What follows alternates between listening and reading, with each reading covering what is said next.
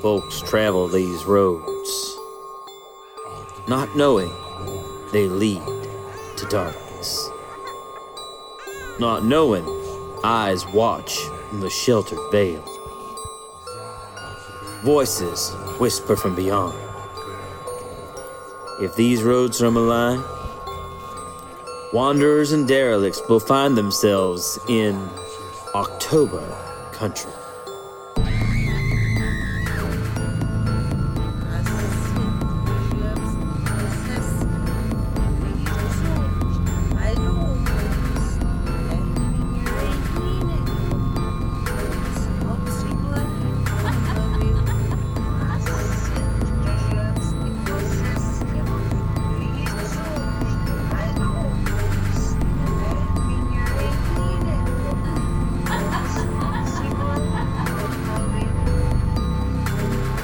Howdy, folks. I'm August Scythe.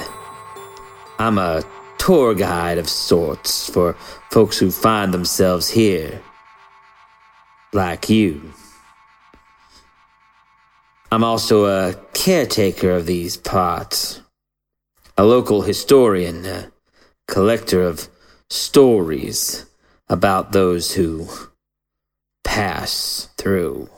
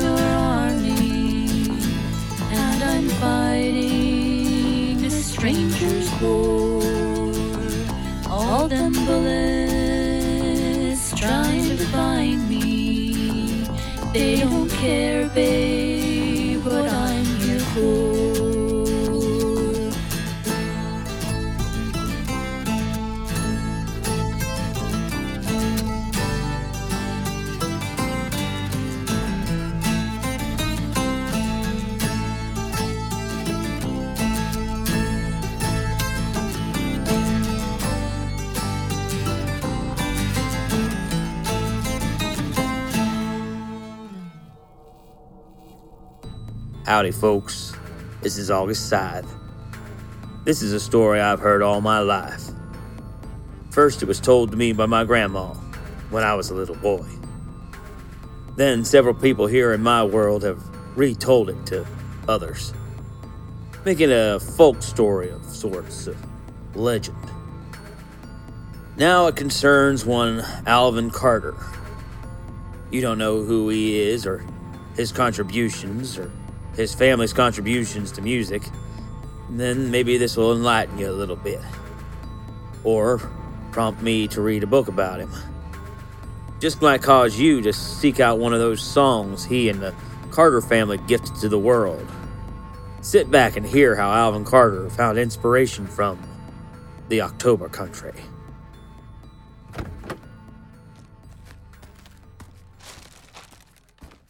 Looking down on the valley from the top of Blythe Mountain in southwestern Virginia, Alvin Carter could see the damage and the turmoil the storm had caused. The close-knit town of Sawyer had a general store, a church, a hotel, a diner, and about 10 houses, slightly spread out. That was not counting all the farms and the houses deep in the woods, or 3 miles east, or 5 miles west. Sawyer was flooded out. Debris from those buildings and trees and whatnot scattered throughout. People hung around the general store, gathered in the street, not knowing what else to do. The general store and the church were practically the only buildings in town not touched by the storm. Alvin looked down on these people and felt great sorrow for them. Already a depressed and poor area, the storm had made all that gloomier climate even more desperate. Alvin took his hat off and wiped the sweat from off the back of his neck with a handkerchief. I don't think these folks are going to feel much like singing. Well, Alvin Carter, you got to try no matter what. He placed his hat back on his head and straightened the brim a bit and fixed his handkerchief in his back suit pocket because strangers think the worst of a body if they aren't properly dressed. Alvin climbed into his 29 Ford and started the engine. The vehicle shuddered and sputtered before a spurt of wheels pushed forward and rumbled down the mountainside.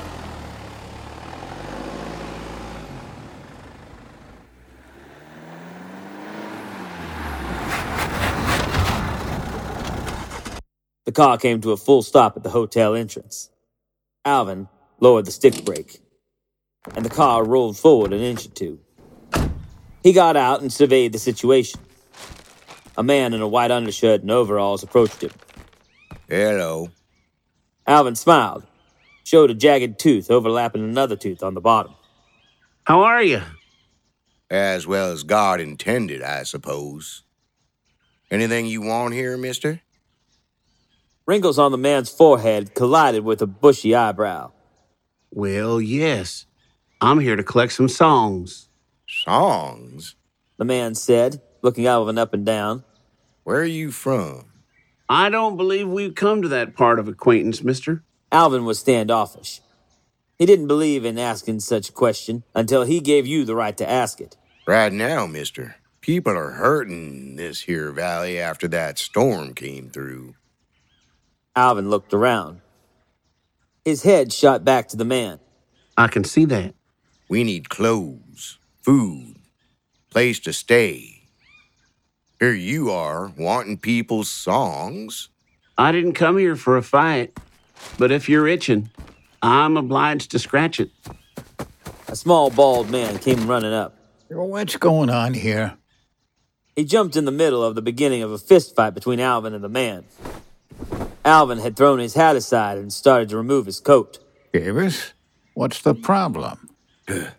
This stranger has peculiar notions amid distressful times, Mr. Odell, the man said, lowering his fists.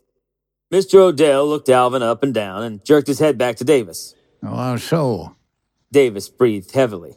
He was more than likely just in his mid-30s, but a harsh life, either in the mines or on the farm, was the cause of any ill health.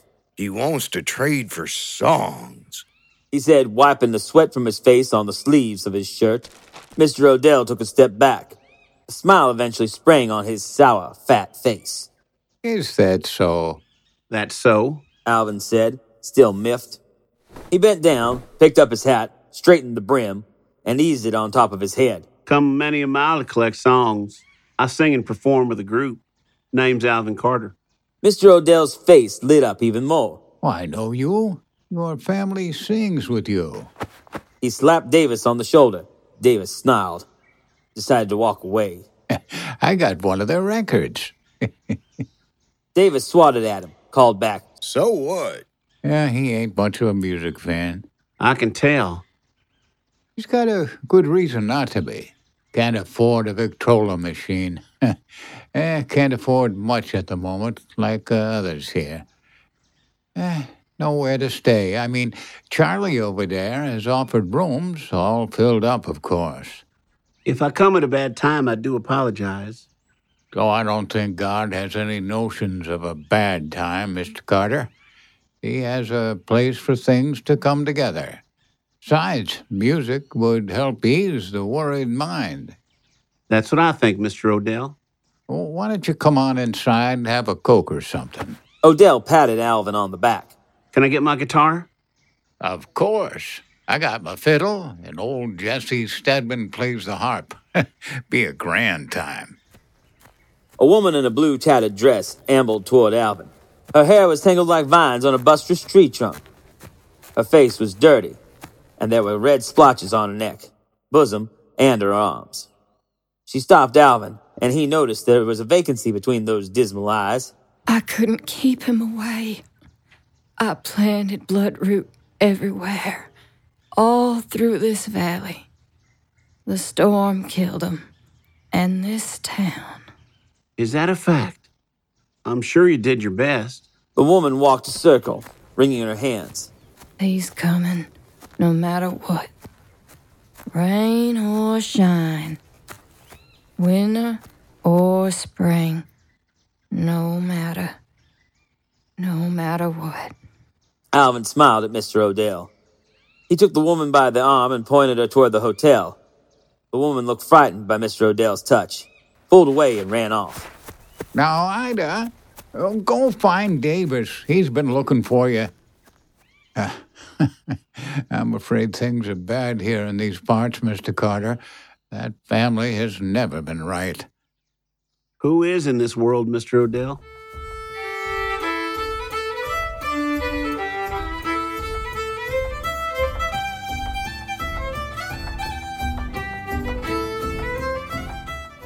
It was late before they stopped playing music.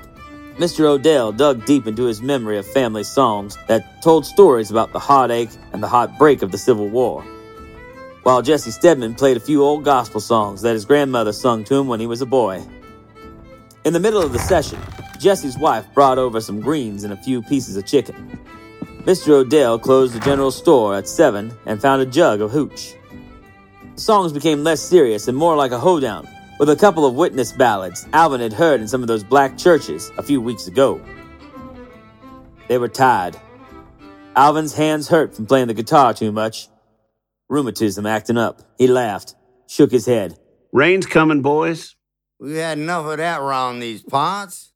Jesse sniffed. He was a large man. When he played the fiddle, the back part of the instrument disappeared beneath his three chins. Flood was so bad, I was out back building an ark for me and Laura Lee to escape. Jesse showed Mr. Odell his mug. Mr. Odell ladled some water from a barrel and poured it into the mug. Can't have no more of the other, Jesse. Laura Lee will have my hide if you're too skinned going home. No matter. Time for bed anyway. Say, Mr. Carter, that publisher pays you to collect songs?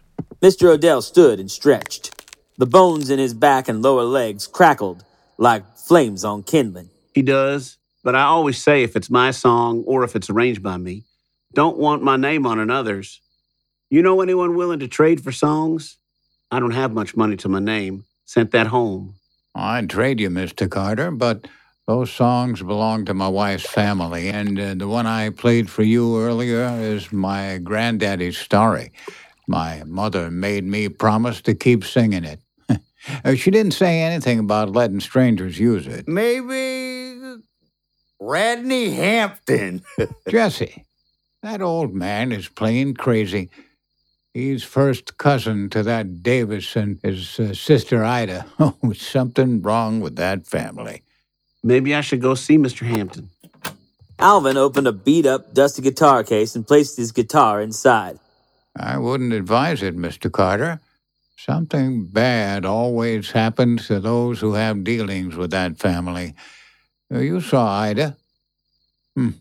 Look, I can ask around. I'll be okay, Mr. Odell. It's only music I'm after. What bad things can come from that?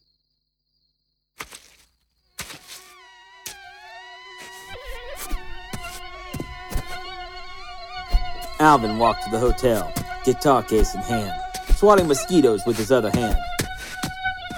The heat felt like a blanket, no breeze stirring at all. The moon was bright and hung at half-mast that reminded Alvin of a slither of homemade pie. He was about to cross the street when he saw a body moving in the shadows, hanging around the porch of the diner. He saw a strange glowing light appear, and a white ball of light that seemed to hover in the air, until a hand reached out and seized it. The ball of white light disappeared immediately. Eyes must be playing tricks on me. I'm more tired than I thought. He decided to cross the street. At the same time, the man from the shadows began his trek. They met up, and Alvin tipped his hat to the man. He was dressed all in white. White tie, white coat, white shirt, white slacks. His face was hard, and lines crossed it like a winding stream. His eyes black as coal, and his hair was jet black, and that melded with the darkness surrounding them. He was carrying a box, about 5 by 8 inches. Mister? Evening. They passed each other, and Alvin felt shivers up and down his body. He stopped and turned and watched the man walk off into the woods. Something ain't right with that one.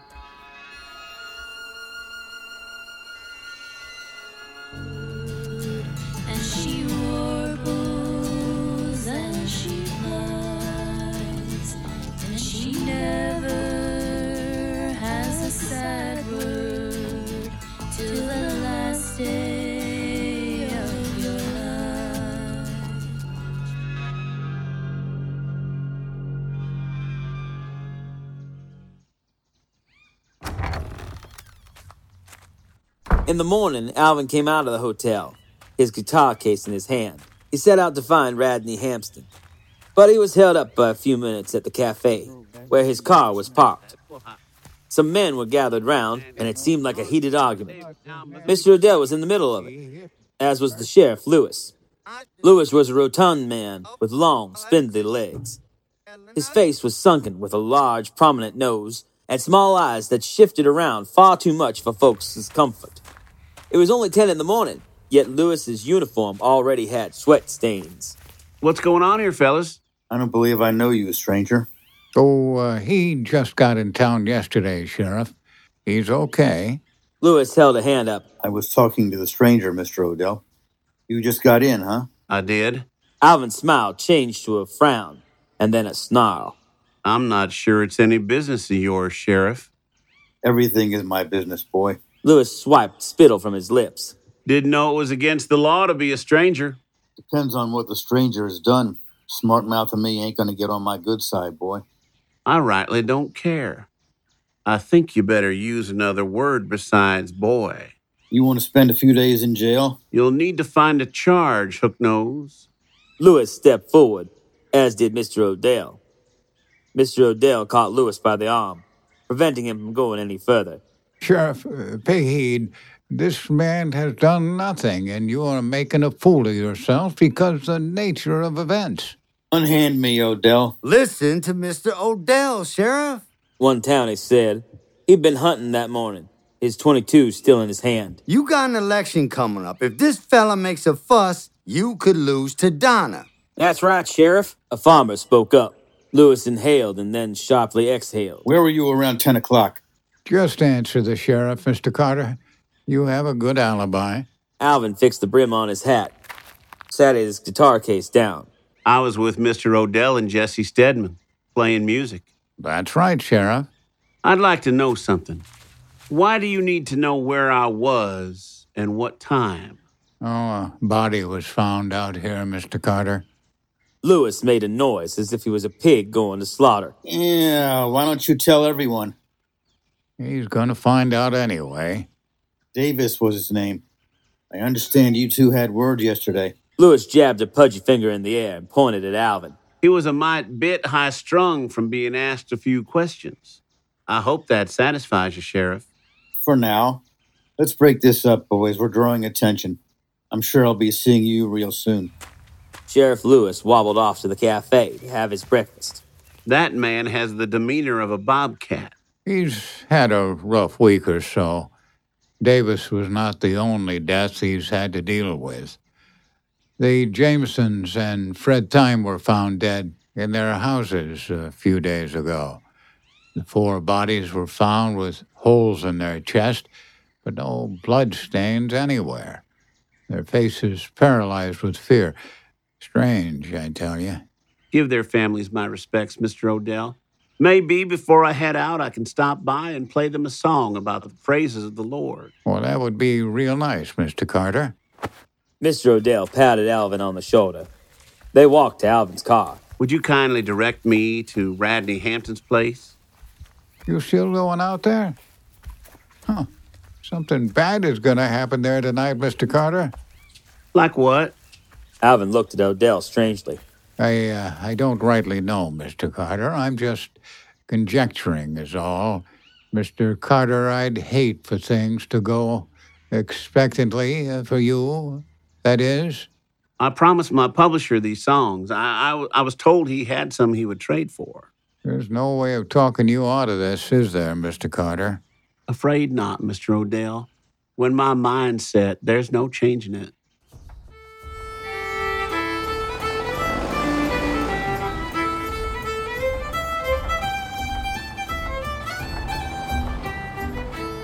A winding dirt road led Alvin through the woods and up a long mountainside. He was looking for the Hampton house all day, and Alvin had gotten lost many times. Many twists took Alvin to many dead ends, and once he'd almost driven straight off of a cliff, looking down on the town he'd just left. He stopped just short of the edge. Stone and rubble fell, running into a stream just as you entered that town. Alvin got out, looked down, and whistled. The longest drop he'd ever seen in his life, and he grew up in the mountains, but never had to walk or drive on such a steep one as that day. Alvin took his hat off and wiped the sweat from his brow. I tried to keep him here. He turned around quickly and found the woman named Ida standing near the rear end of his car. Alvin was feeling a mite ornery, so he decided to smart-mouth her. Is that a fact, lady? I sure wish in God's almighty that you'd kept me from this place. Alvin slapped a thigh with his hat and placed it back on his head. Davis, he shouldn't have done what he did.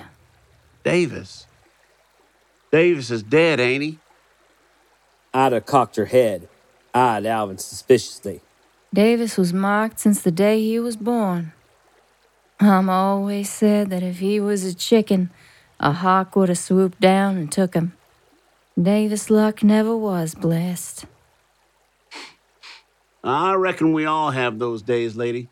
I ain't the least bit interested. Oh, but you are, mister. Ida cut him off, made sure she had the last word as she began to disappear. You come for a song, and Davis made it easier for you to get it. Right there, before Alvin's eyes, Ida slowly vanished, dematerialized. In the distance, Alvin heard a hawk calling out to its prey. He felt goosebumps rise up and down his whole body.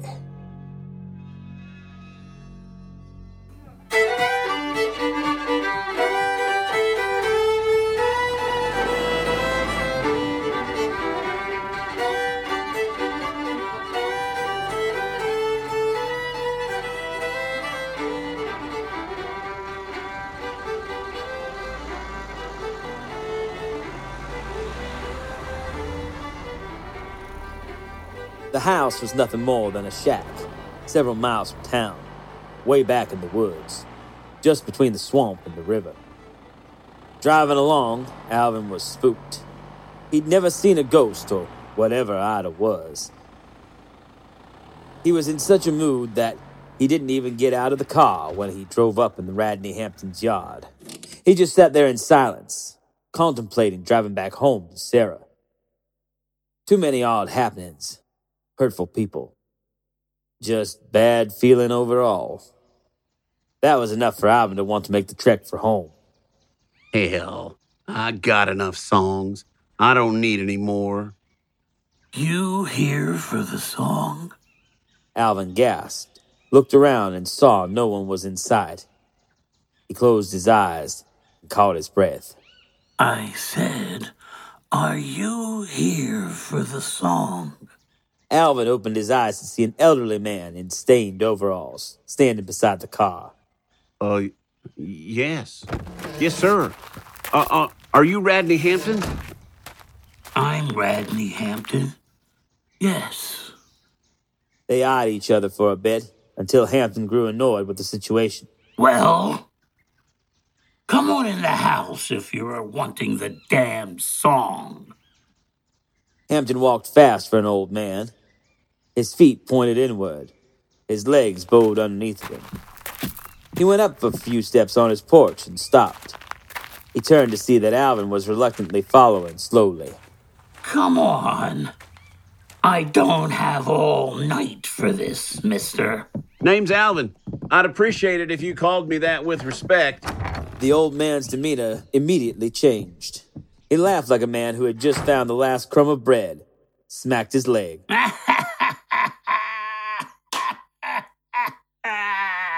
Well, okay. We're gonna get along just fine. Just fine. Inside the house was only a chair and an old rocking chair. There was a dobro that sat on the floor beside a jug of moonshine.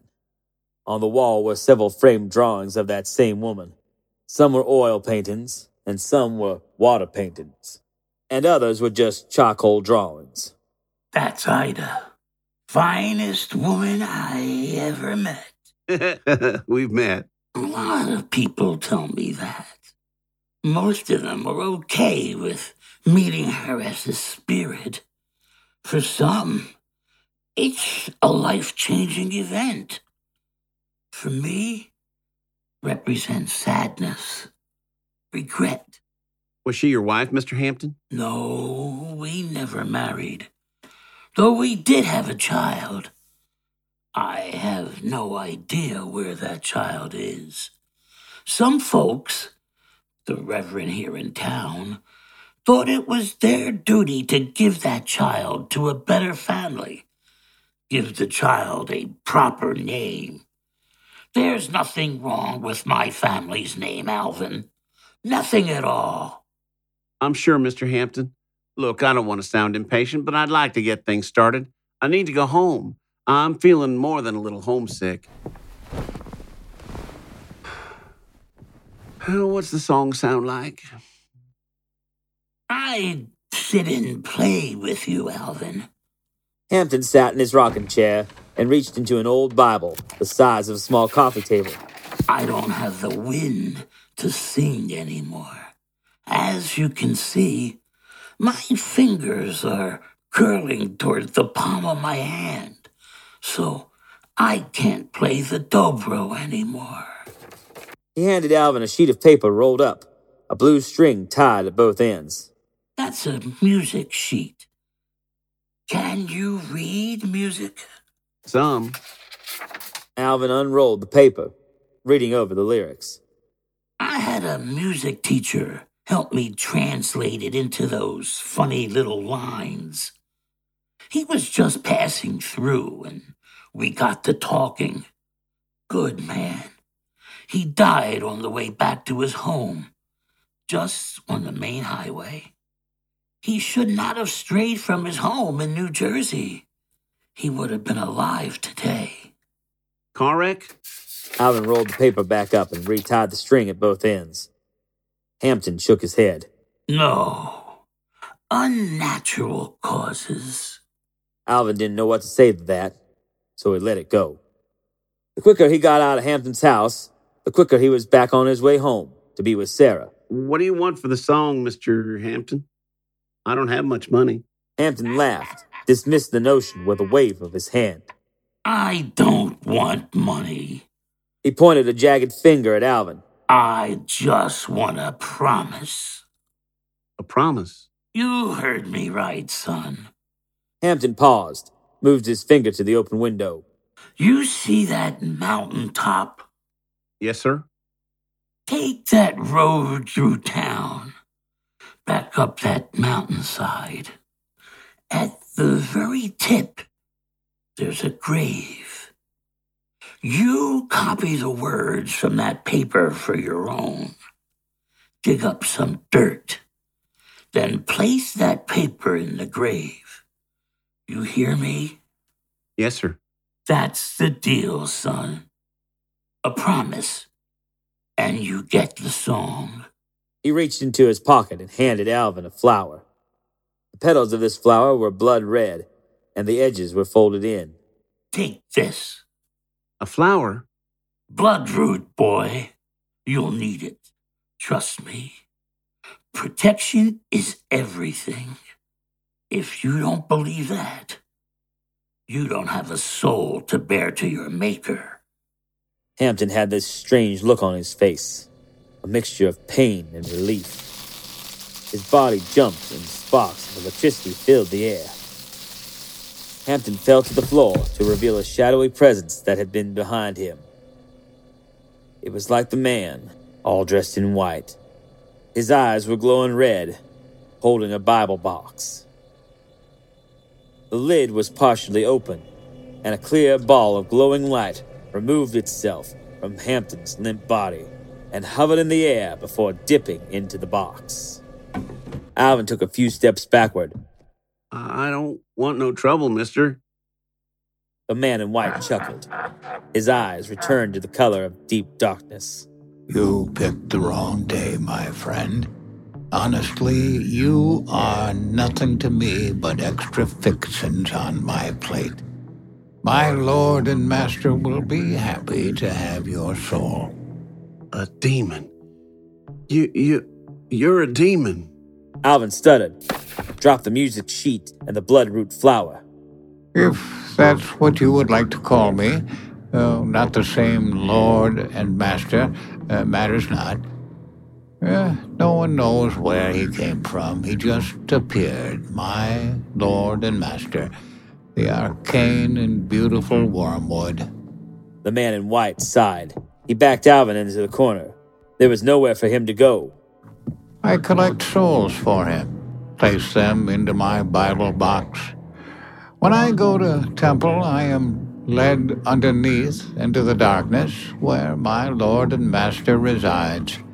I open the lid, and the souls escape, and the balls of light glide over to my Lord and feed off of bringing powers beyond our measly minds could even understand. I get so much more fulfillment than when I was a Bible salesman years ago.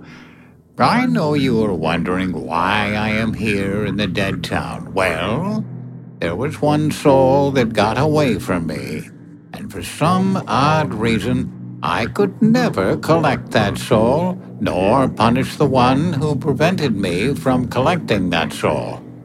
Well, you can see how angry it makes me. A mist rose from the music sheet and materialized as Ida, holding the bloodroot flower between her fingers. She rushed toward the man in white and placed the bloodroot on his chest. The man in white screamed, and he dwindled into rising flames and was gone in a puff of smoke. Alvin gasped as he watched the charred body of Mr. Odell fall from the flames. Alvin was puzzled. Mr. Odell? Is that demon? He shook his head. Oh, you never know about people. Ida retrieved the undamaged bloodroot flower from Mr. Odell's chest. She handed it to Alvin, along with the sheet music of the song Hampton had written for her. I told you I tried to keep him from this place. I am so tired of wandering. Running from those that wish to catch me, put me in a box. Please, take me to my resting place as Radney asked of you. I am so tired.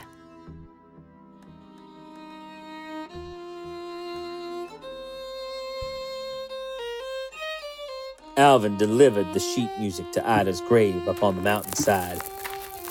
He dug with his own hands, just enough of the ground to cover the papers. He placed the soil back on the grave, and then dropped the bloodroot flower on top. The flower sank into the disturbed soil before disappearing.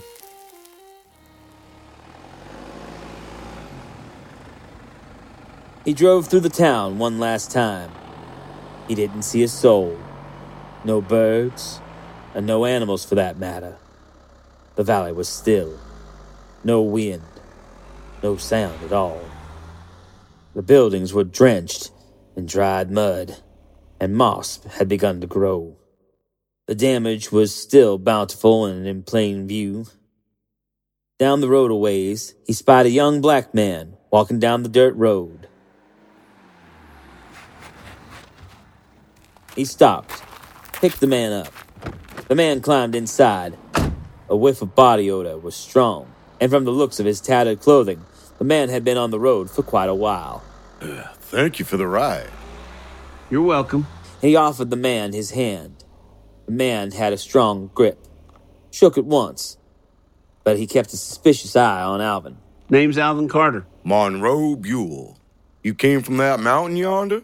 That's right. Stayed in Sawyer for 2 days. Monroe looked him up and down. You're a more man than I ever could be. Why you say? Mr. Carter, there ain't been a living soul in those parts except one man. He didn't live in town. He lived on that mountaintop. Ain't been nobody living in that town since that storm 5 years ago. No one living, Mr. Carter. Suddenly, Alvin Carter felt a cold shudder come across his body.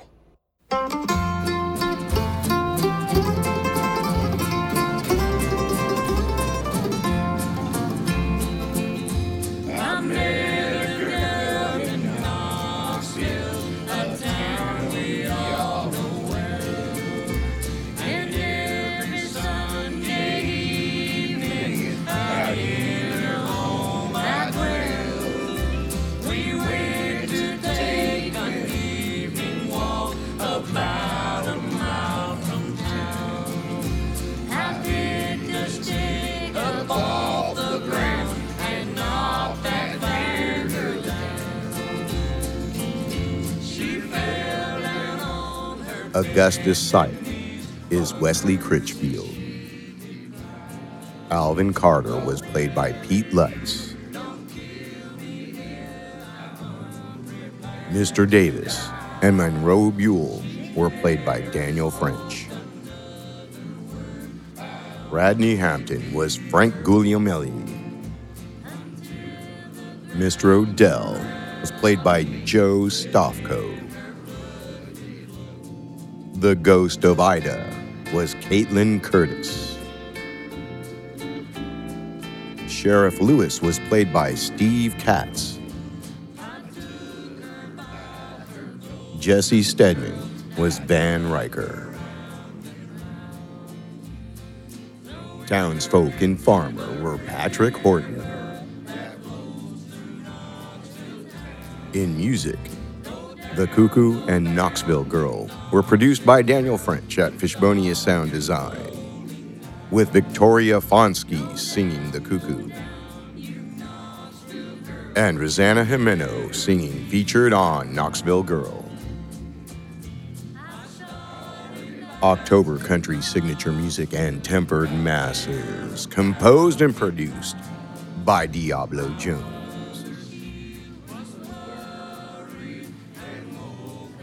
Would you like to hear your favorite Chronosphere fiction series being produced and distributed to the public at a quicker rate? Maybe better sound design, maybe better quality? Well, you can help with that. Become a patron at patreon.com/Chronosphere.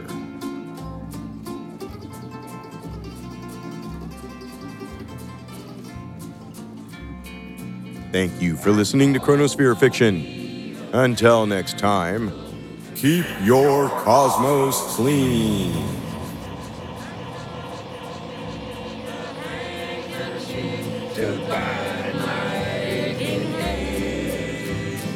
Roll until the whole night through has trouble.